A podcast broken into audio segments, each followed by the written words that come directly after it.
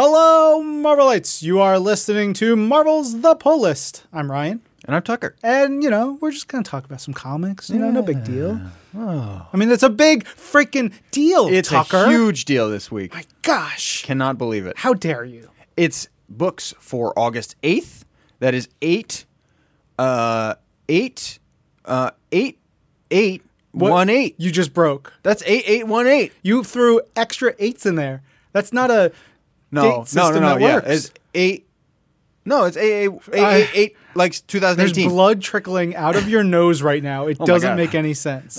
Are you okay? Do but, you but, need help? But but what but what is eight divided by two, my man? Four. Yeah. Because Fantastic yes, Four that's is right. out this week. Yes, that's right. Okay, great. Uh, I do want to say one thing before we dive into the issues this week is. Most of, I think, believe all the books have the th- like three or four pages of tribute to Steve Ditko at the beginning of each book. And I think if you don't know anything about Steve Ditko, this is a great little like introduction saying, you know, who he was, why his work is so important to the Marvel Universe. So hopefully you do not skim past it. It is really great stuff.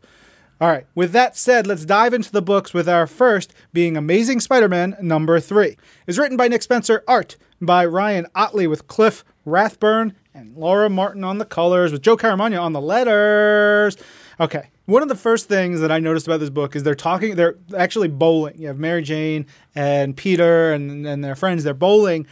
But one of the things I loved is Mary Jane saying she's a fan of the film Kingpin, yeah, which is a delightful yeah. movie. Yeah, yeah, it really is. I, I really love that that little sequence because we kind of jump between three scenes right at the start.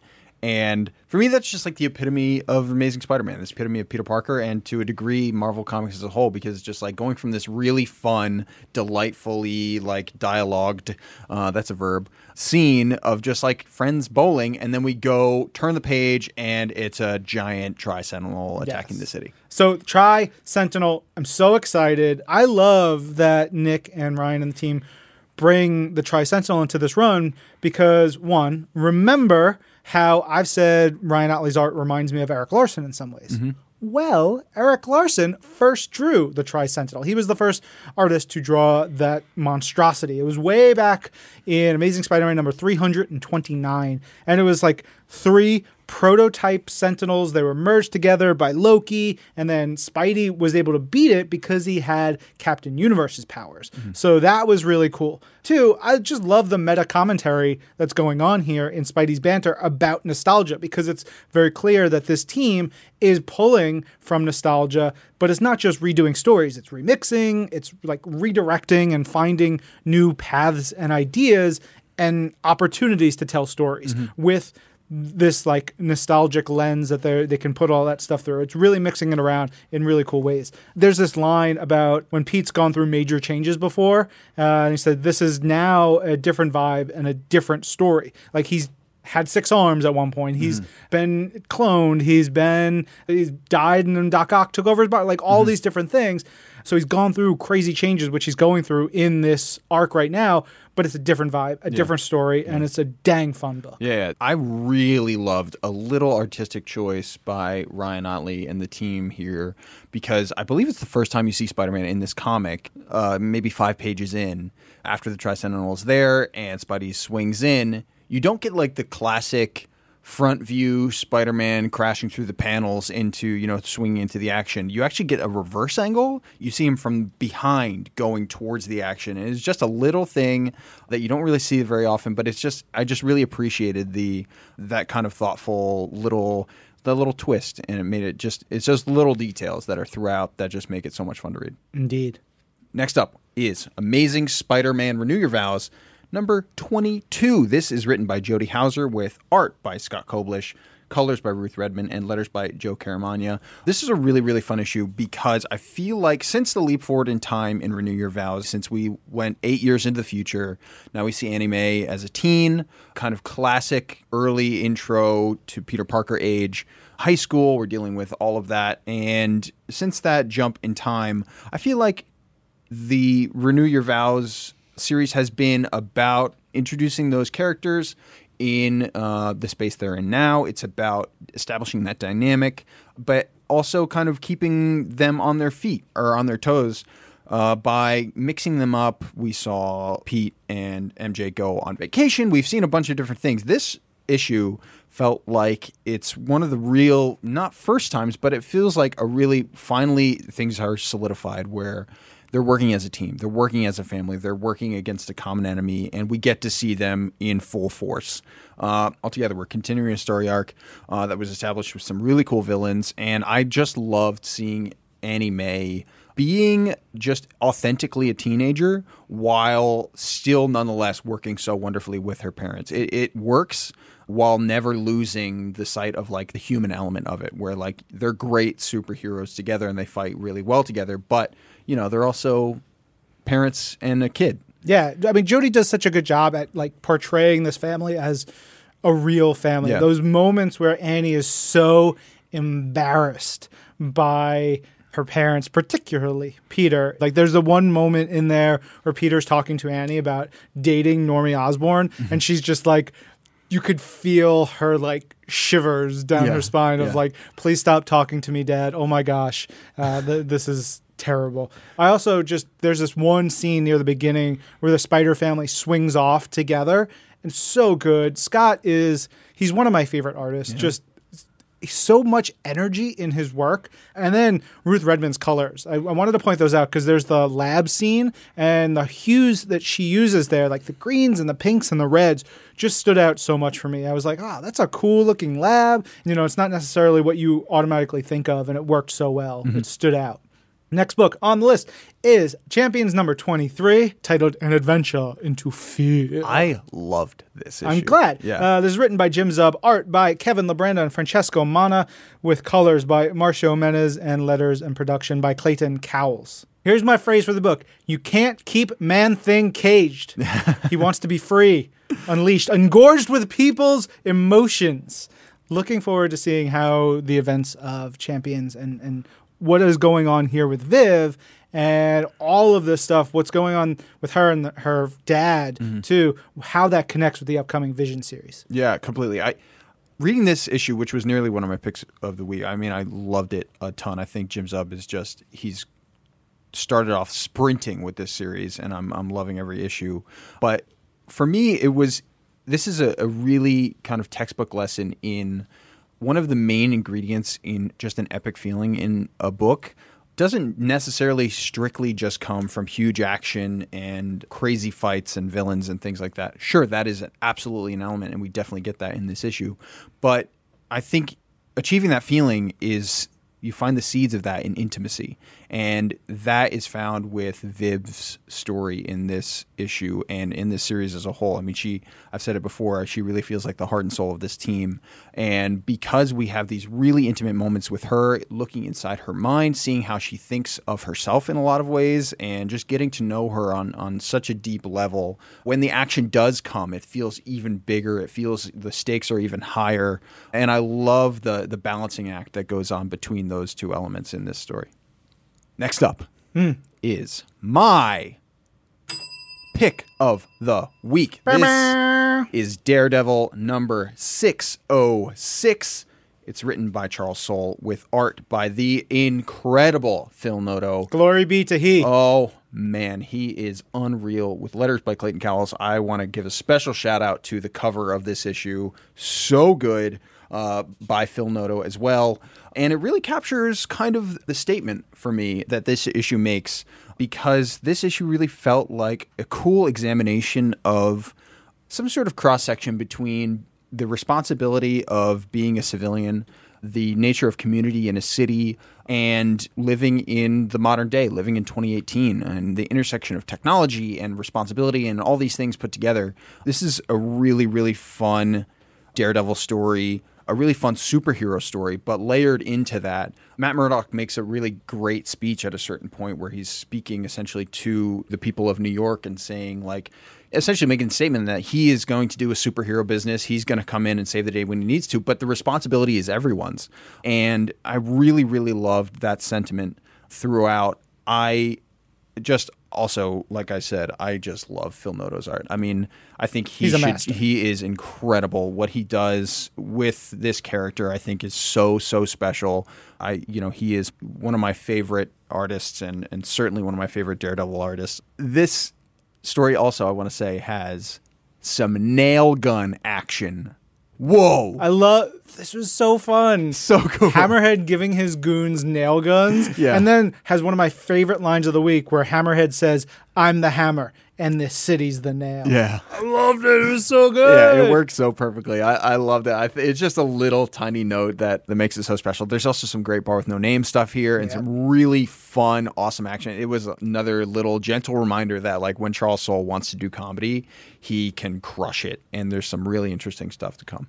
Yeah, there's um, uh, I like that Charles brings in characters that he did in Humans, and then characters from his most recent Hunt for Wolverine story. He has all these little things. Mm-hmm. Uh, they're like coming together with this Kingpin busting task force that I really dig. But there's, you know, we were talking about Phil and talking about his amazing work. There's this one scene where, you know, you see through cell phones of of what's mm-hmm. going on, different looks at the action, and it's focused, really, that page is on like three colors. It's red, purple, green, and you have the reaction on, on character's face.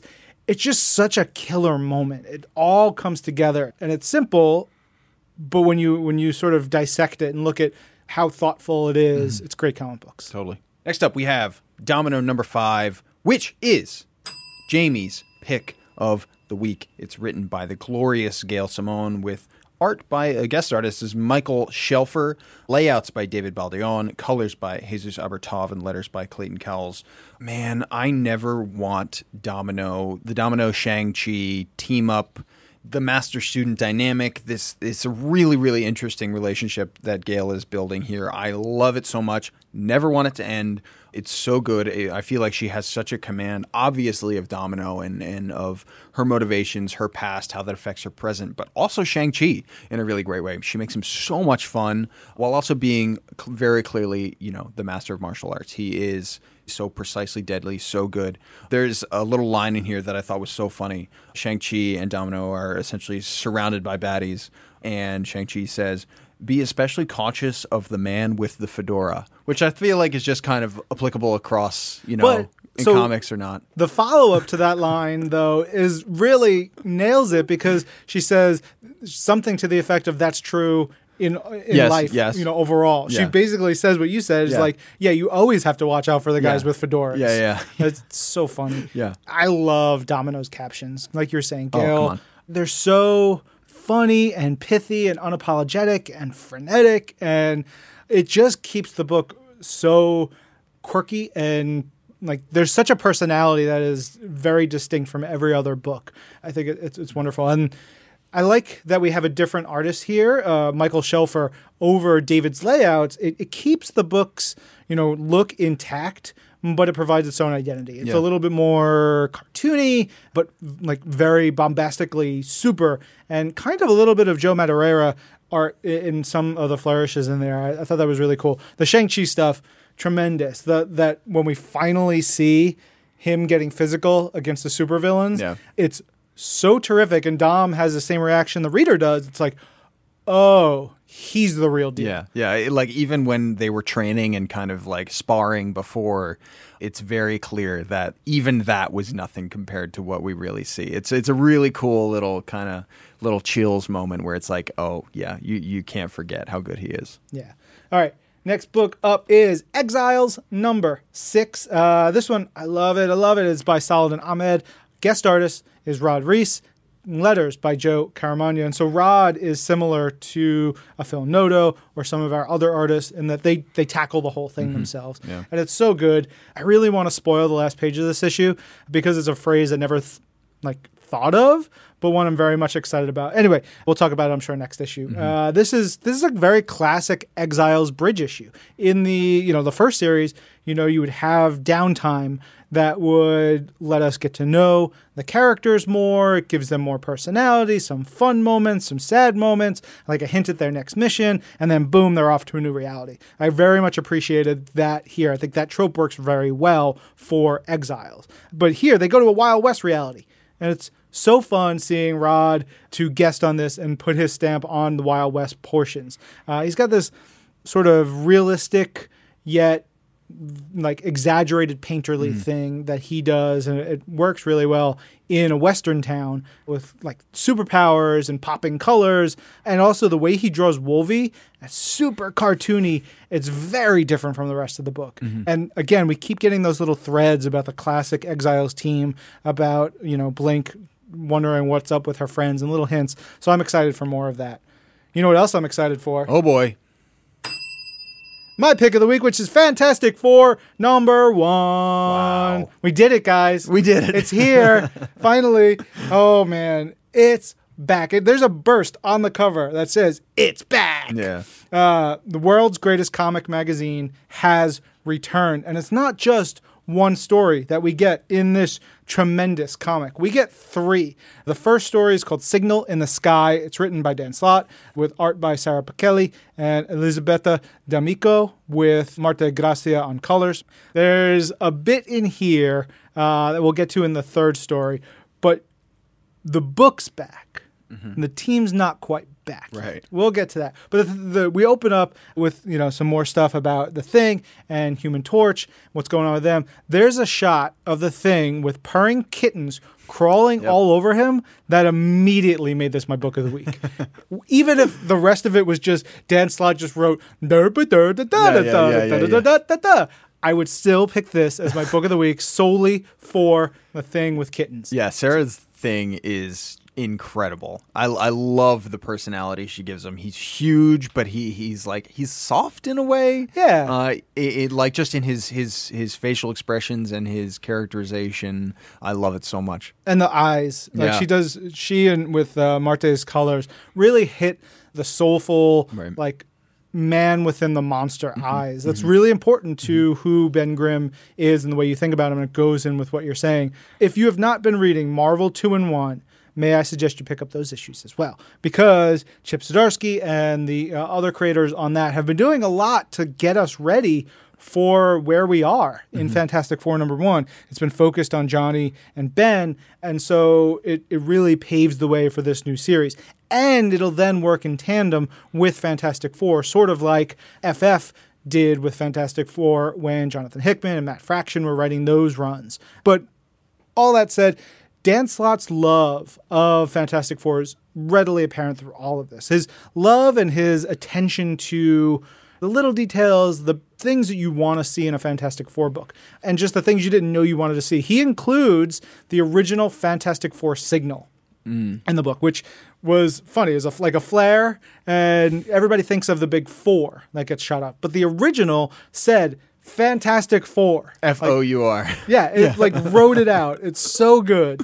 So that is used in here in a really fun way. You've got kids from Yancey Street, Ben and Alicia Masters in love, Wyatt Wingfoot, who is sort of like Johnny's best friend. He was like mechanic and helped out uh, the F F for many, many years. There's a number of former Fantastic Four members who show up, and that's just in the main story. We also get a second story, which is about Doom. It's called Our Day of Doom and Victory. It's by Dan with Simone Bianchi, and then Simone and Marco do the colors. Here, it's really, it's this cool story of seeing Doom getting back to his place of power in Latveria, or at least getting on that road. And it's it's a very Doom story, yeah, which is cool. I, yeah, I thought it was great, and it made me so excited for, I don't know when, I don't know how, but sometime down the line when he marries these two uh, pieces back together, uh, it's going to be so good. But that's the thing about Dan Slott, right? It's like, he starts putting pieces in play oh, yeah. in, in his first issue that may not pay off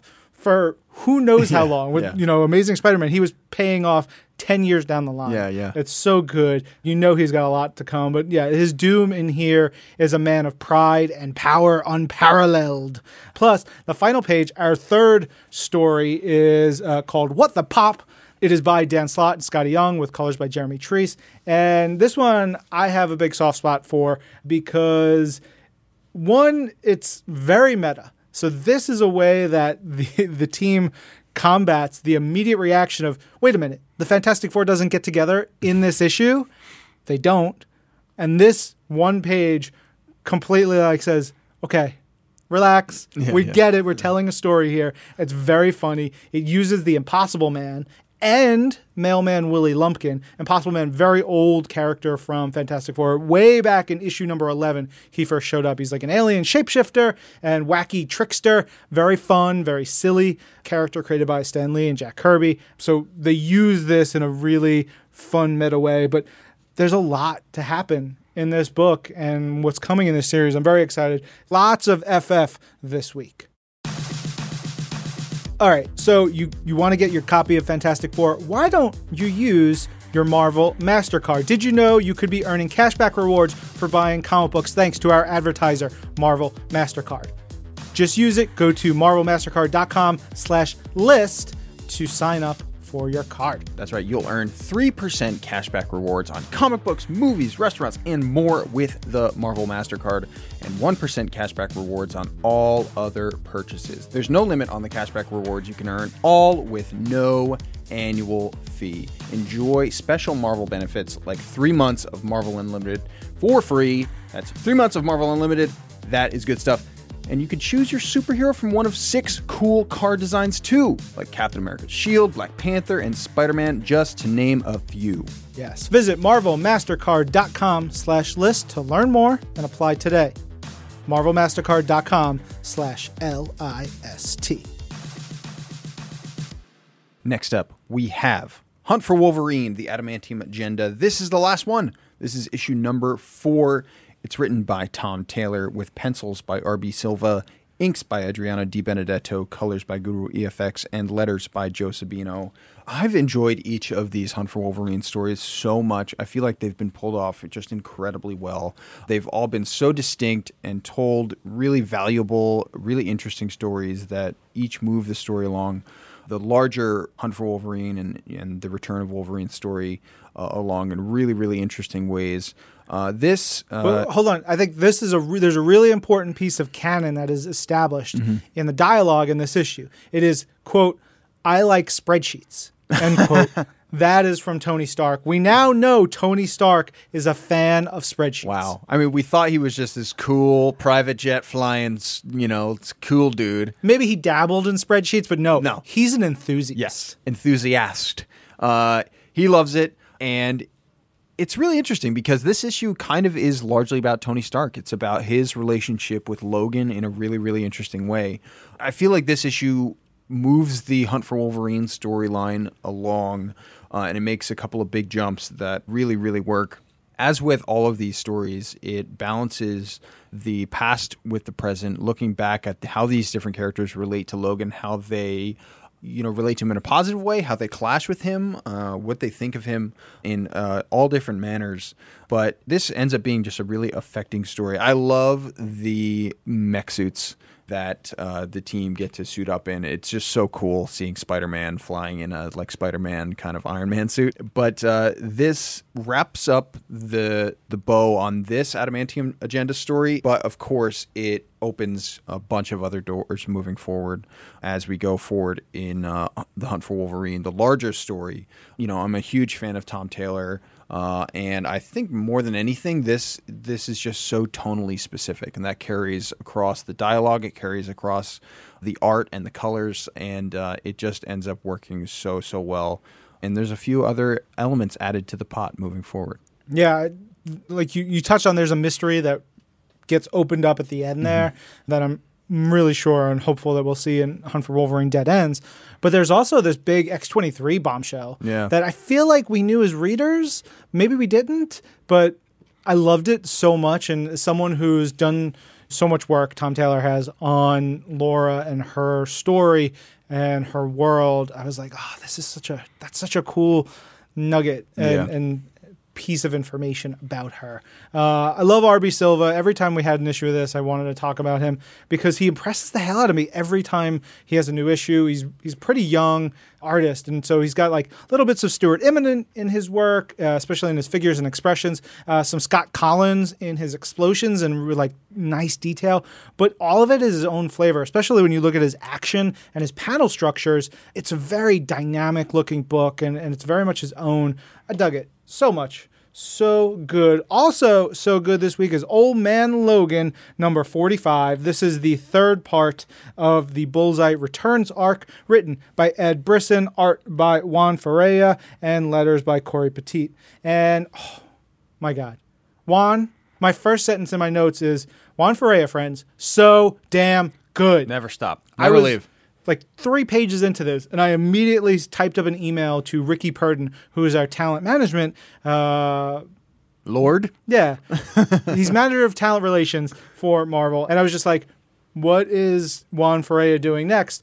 And I won't not get into any more of that. I would just say I happily read on with this book. Very uh, good. But man, Juan's Bullseye is so sinister, and just deranged. Yeah. It's so cool. It is like his Logan is gritty and beaten up, and everything in this book is kinetic, yet also at the same time very sweepingly cinematic. Uh, there's this one panel that stretches across two pages where there's a character who's like been hit by the car, and they're bouncing around, and you see the like different frames and different like looks at the the action that's going on, and it's yeah. oh man, it's nuts. It's so good. It just feels like you're watching uh one of those fast movies. They're very furious car car combat films. Yeah, uh, and it's, it's very exciting. I can't wait to see what's next for him. You guys are going to be excited as well. But there's also this great running joke that Ed has uh, written in this this arc about Vendetta continuing to take off her helmet and expose her identity. And it's one of those little things that you, you've got the gritty art, you've got the crazy stuff that's happening, but you also have the humor bits throughout. And it's it's really well done. Uh, it's also one of my favorite things is cementing Bullseye here as one of Old Man Logan's arch nemesis. You know, he mm-hmm. from a different time period, a lot of things are different, but he's now this feud with Bullseye where they're like very much at odds, and it feels like a good foil for each other, and they can work really well against each other. Uh, it's very personal now. It's filled with all this anger and this blood, uh, and they've somehow done a great job of elevating Bullseye from a dude who was already awful and wonderful to, to see to now just like this villain you hate yeah, yeah. and you want to see get punched in the face. I'm so impressed with Ed Brisson's work here. I feel like he's really kicked this series up to the next level with this this arc, and I can't wait to see see what happens next. But next, right now, is Quicksilver No Surrender. This is part four. It's written by Saladin Ahmed. We got a little Saladin double dip this week with art by Eric Wynn, colors by Rico Renzi, letters by Clayton Cowles. This, as we get further and further along with this story, as we move, you know, kind of analyze it deeper and deeper, it's, I guess I should have expected it. Knowing Saladin Ahmed's previous work, knowing what an incredibly thoughtful writer and person he is, that we would discover the depths of this story, that it is not merely just a folly, that is, that it contains really powerfully kind of allegorical meaning and uh, can be interpreted in a thousand different ways.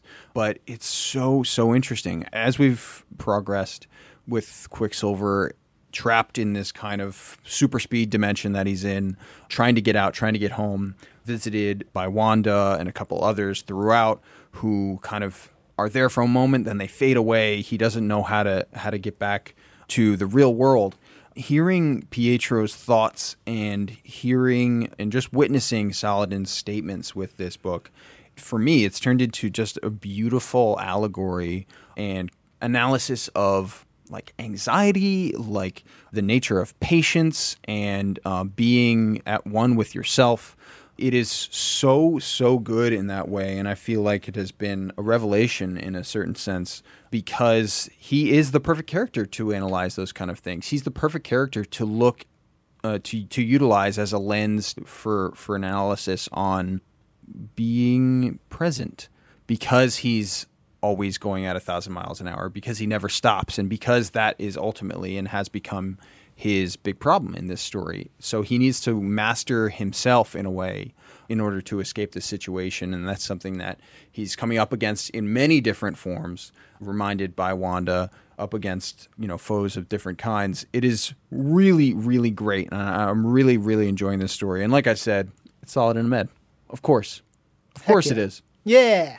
All right. Next book, uh, one I'm sure many of you are excited about, is Spider-Man Annual Number One. And I'm very excited because we're getting new work from writer Brian Edward Hill with art by Nelson Blake the Second with Letha Martinez and Mark Bagley, Roberto Poggi and Carlos Lopez with letters by Corey Petit. That's the first story. Uh, I want to give a little background on Brian Edward Hill if you don't know much about him. He's a screenwriter. He's worked on Ash versus the Evil Dead and a bunch more. He works on comics for other companies. But this is his, I believe, second book for Marvel. Uh, he's also got a What If X-Men story on the way. So we're going to be seeing him more. But we open up on this book with Miles fighting Morbius, the living vampire. Tucker, how much wow. do you know about Morbius? Not a lot. Yeah, I'm excited because Morbius facts. One, wears a Deep V shirt. Yep. Two, first appeared in Amazing Spider-Man number one oh one. one oh one wow. as a villain, but became less villainy over time. Would that be like early seventies? Yeah. He's, he feels like a seventies kind of oh, guy. Oh, yeah. yeah. So that ties into, I, I'm going to stop counting because I don't know how many numbers I have here. Uh, there was a ban on supernatural characters for a very long time. You couldn't have, you know, your your spookies yeah. and all your, you know, your creepy crawly night night characters for a while. But that was lifted in the early seventies. Uh, so that's when we get a lot of our horror characters. You get Morbius, Man-Thing, Dracula, Werewolf by Night, Frankenstein's Monster. They all became really important to Marvel in the seventies. It's interesting, though, because he is not a full vampire. He is the living vampire because he was a scientist who had this really rare genetic blood disease. And because he was a scientist, he went and scienced on himself. Mm-hmm. And he was like, I'm going to take this vampire bat and mess it with my D N A because that's a great idea. I'm a scientist. And of course, boom, he becomes vampire-ish. Wow. It's great. Anyway. Uh, this is a very cool story, giving some history and context, though, to Miles' beginnings as a hero. It's both set now, but it's also set in the past of really establishing, like, oh, this is th- how the power and responsibility got into Miles' head, how try and help being to save people is key. It's just a really neat look at the start of his career, and it sort of positions it into the thick of Secret Invasion. Again, another one of my favorite stories. I've referenced a bunch. Uh, the backup story here is all current story, uh, and it is written by Emily Ryan Lerner with art by Alberto Albuquerque and colors by Carlos Lopez with Cora Petit on letters. Emily has worked at our Distinguished Competition. She has done some self-published comics, but it's really just cool to see a new voice here at Marvel. I'm pretty sure this is her first Marvel story. It's a really great story about Ganke and Miles. They're in driver's education. There's shenanigans. There's a bunch of gags. It's it's just a fun story. It was really great to see like modern modern Miles again. Like I loved seeing young Miles in in the main story, but then you know I've missed him, and it's yeah. it's it's great to have him back. So moving on to another Spidey story, we have Spider-Man versus Deadpool number thirty-seven. It's written by Robbie Thompson with pencils by Jim Towe, inks by Sean Parsons and Cam Smith, colors by Brian Reber, and letters by Joe Sabino. Tucker, the name of this issue is My Two Dads. Are you familiar with the eighties television program My Two Dads? No. Dang it. So it's an eighties sitcom about two dudes, including Paul Reiser. Okay. Who raised a girl together. Mm-hmm. Uh, they both knew her mom, you know what I mean? And either was her dad.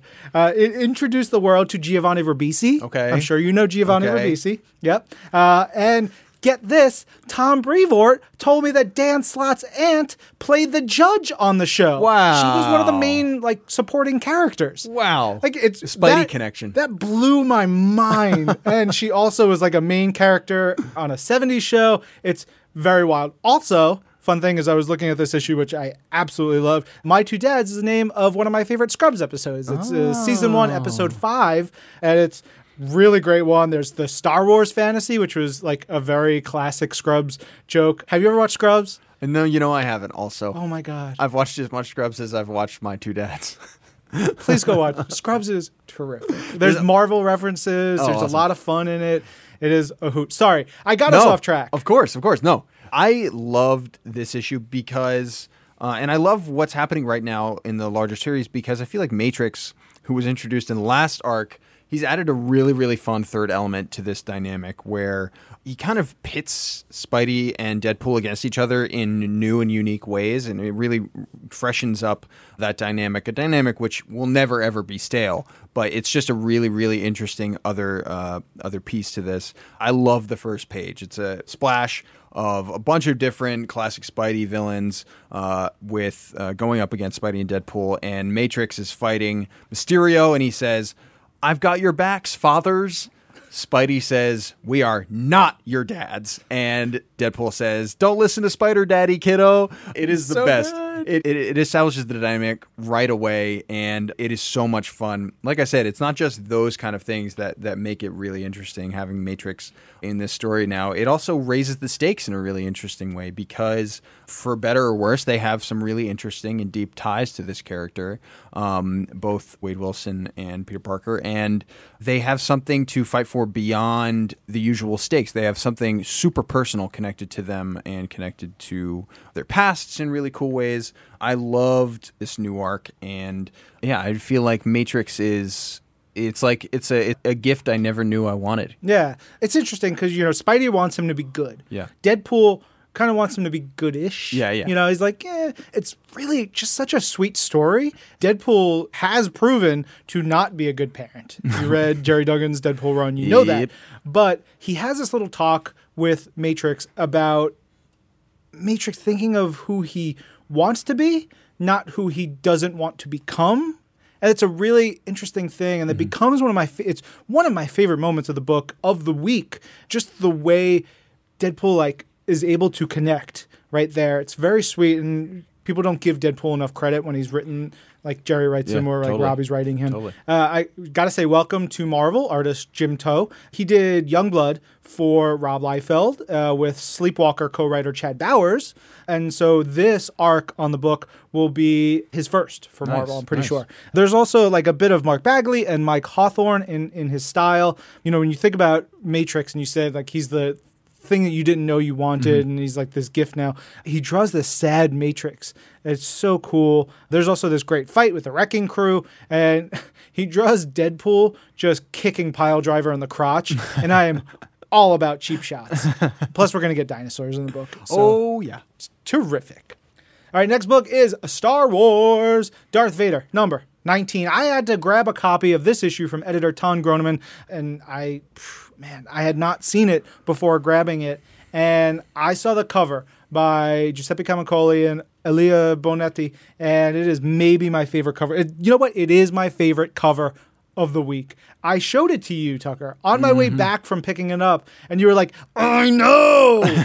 You were so, like... Like, yes, I've seen it. It's the greatest ever. It is ever. so good. It's a it's a reference to the original poster, but in place of Luke and Vader, it has Vader and the Emperor. It's yeah. so good. Yes. Uh, this issue is written by Charles Soule, art by Giuseppe Camicoli, finishes by Danielle Orlandini, colors by David Curiel, colors by Giuseppe and Elia Bonetti, letters by Joe Caramagna. It, this issue is actually pretty straightforward. It's Vader and the inquisitorious, off-hunting Jedi who did not get killed in the Purge. They find one, though, and it's one who's just met his newborn child. And it's a former Jedi who's a priest, a former Jedi who begs for his life and the life of his family, a former Jedi who offers to provide info on other Jedi in order to save his family. It is a dark story, especially all the stuff with the baby. I was like, whoa, Yeesh. We're going there. uh, we get one of Tucker's favorite settings in here. Vader's Mindscape. Yes. Wonderful place to visit, terrible place to to live. This is the this is the I just want to mention this is the start of the Fortress Vader arc, which is something I've been really excited for a long time about since Charles uh, revealed that this is what was going to be coming up. Essentially, we're going to be finding out how Vader got the, the the fortress that we first witnessed in Rogue One, where he built it on Mustafar and just channeled all the dark, bad energy there, and just it's just him stewing on his sad past. He's a, he's the ultimate sad sack. Just come on, dude. Throwing rage and keggers, yeah. and the Emperor is just like, why you kids get off of my Mustafar? Yeah, get out of my fortress. This is my sad fortress. Anyway, next book up is... my second pick of the week, which is Unbeatable Squirrel Girl, number thirty-five. And, oh, oof. I said this on Twitter, and this, I think, is my favorite issue of Unbeatable Squirrel Girl, full stop. Wow. Yeah, which is one of my favorite books, so that was a, a lot. It was written by Ryan North, art by Derek Charm, colors by Rico Renzi, letters by Travis Lanham, of course, covers by Erica Henderson. Man, Derek has been doing such a great job on art, filling in those humongous shoes that Erica left.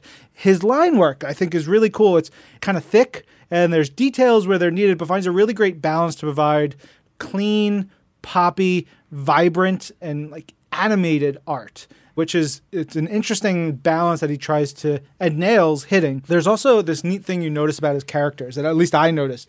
Craven, he is full of angles, sharp edges on his knuckles, his jaw, his eyebrows and eyelashes. Spider-Man, Squirrel Girl are mostly rounded edges and shapes, mm. if you look at them through the book. And I thought that was an interesting thing. You know, Craven, he's just harder.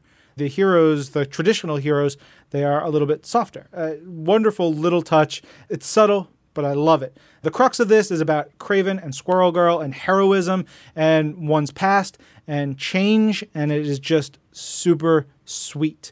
Squirrel Girl stands up for her friend Craven because she knows he's got good inside of him. He's he's not all bad, even though she does not at all understand the dark past that he has, the mm-hmm. darkness. So it's it's really interesting. You have this person who will do anything for you, even though they don't fully understand who you are, because their love is so strong, their faith in you is so strong. Like, it just makes you love Squirrel Girl so much more. It's so pure. Mm-hmm. The speech she gives to sway him into joining her and just fully embracing the good side. She mixes her computer science knowledge with her big heart, her desire for heroing. I posted that on my Twitter last week because it was just one of my favorite comic speeches. It's just tremendous. Plus, you got Brain Drain with his terrific moments in here. He utilizes some of his powers. He talks about the books he's reading and like ways to cope and deal with, you know, the existential sadness of life. He needs to visit Fortress Vader. Yeah, they would have a great party. Yeah. Uh, has one of my favorite final pages. Derek Charm and, and, and Rico just crushing the art, this wonderful hero, very hero splash page. It is truly an unbeatable comic. The last book this week comes in the form of X-Men Blue number thirty-three.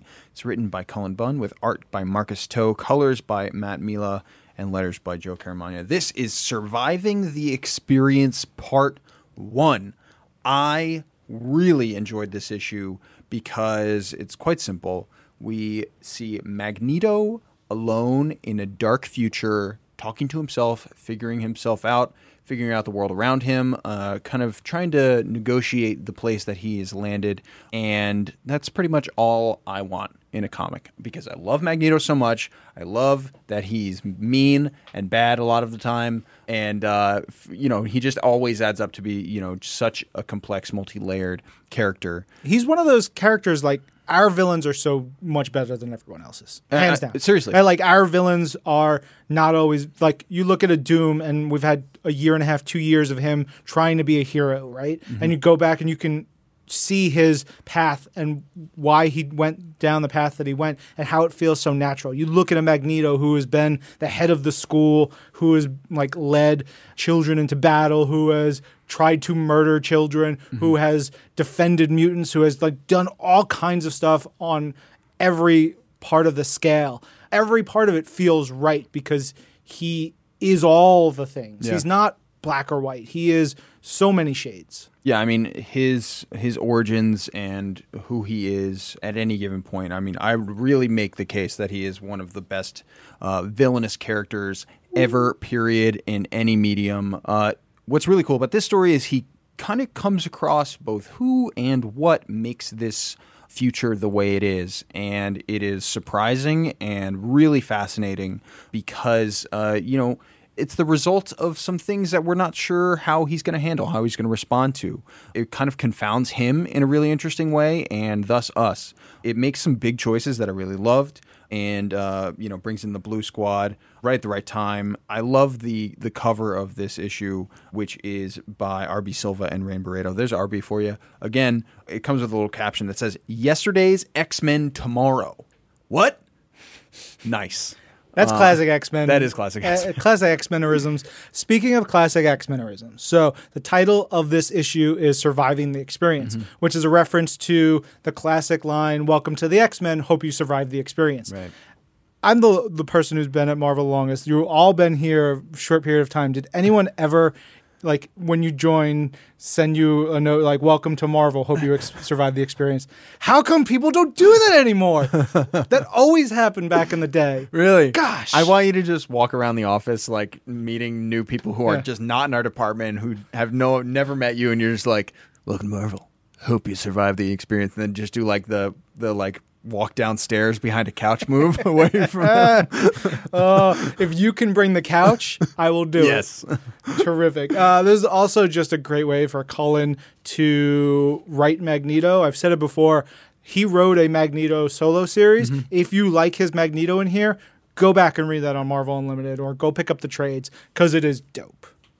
All right. Collections on sale this week include Champions Volume three, Champion for a Day, Deadpool by Daniel Way, Omnibus, Volume two in hardcover, Heroes Reborn, Fantastic Four, Marvel two in one Epic Collection, Cry, Monster, Spider-Man, Kraven's Last Hunt, Deluxe Edition in hardcover, Star Wars Volume eight, Mutiny at Mon Cala, Wolfpack, the complete collection, and X-Men Gold. Yo, I had never six. heard of, sorry, I did not mean to interrupt you, but I got that copy of Wolfpack yeah. in my bundle, and I was like, what is this? I have literally never seen this comic book before. It blew my mind. What is it? I put it down, and I didn't get a chance to really dig into it. Wow. I have to look at it. I love that we're collecting stuff that is like just a blank spot in my memory. Right, right. So cool. Uh, and last one is X-Men Gold Volume six, Till Death Do Us Part. Yeah. We've got also some stuff on the Marvel app this week. Uh, digital collections. There's a bunch of stuff. I wanted to make sure to point out Girl Comics because it is a terrific anthology that came out seven, eight years ago. All-women creative team. It is tremendous. It is really fun. Love all the creators in there and, and the editorial team who put that together. It's not to be missed. And there's also uh, just some other stuff in there, like a Rocket Raccoon collection that is really good. On the Marvel app, if you don't pick up the collection, you can pick up the issues of Wolfpack. You can tell me what you think of this book that I didn't know enough about. Maybe you do. Uh, on Marvel Unlimited, tons and tons of books this week. There's classic Master of Kung Fu issues. There's like fifteen, twenty of them in there. There's Phoenix Resurrection, The Return of Jean Grey, number five. There's Star Wars in here. There's just a bunch of really great stuff hitting Marvel Unlimited, adding like forty issues a week, which is bonkers. Yeah, the best. That's it for this episode. We're going to be back. Uh, remember, if you are listening to this episode on the This Week in Marvel feed, make sure you're subscribed to the new feed for Marvel's Pull List, because sooner or later, you're going to be like, hey, where did all my episodes go? I don't know where the new ones are. They're in Marvel's Pull List feed. Subscribe, you please. Subscribe, like, comment below. Yeah, all of that. Tucker. Tucker's doing it. Yes. Oh, and check out This Week in Marvel, uh, this next episode coming up where we talk to Tom Brevoort, Alana Smith, about new Fantastic Four series, as well as some classic look back at the, uh, the old Fantastic Four that we love. Nice. Yeah. I'm Ryan. And I'm Tucker. This is Marvel, your universe.